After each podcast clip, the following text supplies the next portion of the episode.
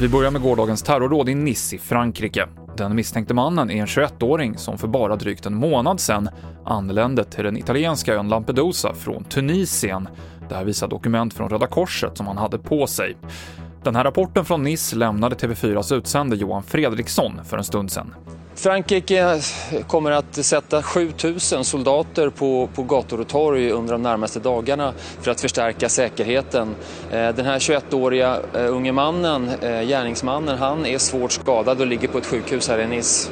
Och efter terrordådet i Frankrike igår ökar polisen bevakningen av franska intressen i Stockholm.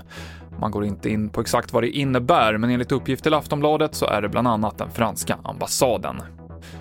Och trots att fler jobbar hemma under pandemin och uppmanas att resa mindre så ökar antalet bilar på vägarna enligt Transportstyrelsen.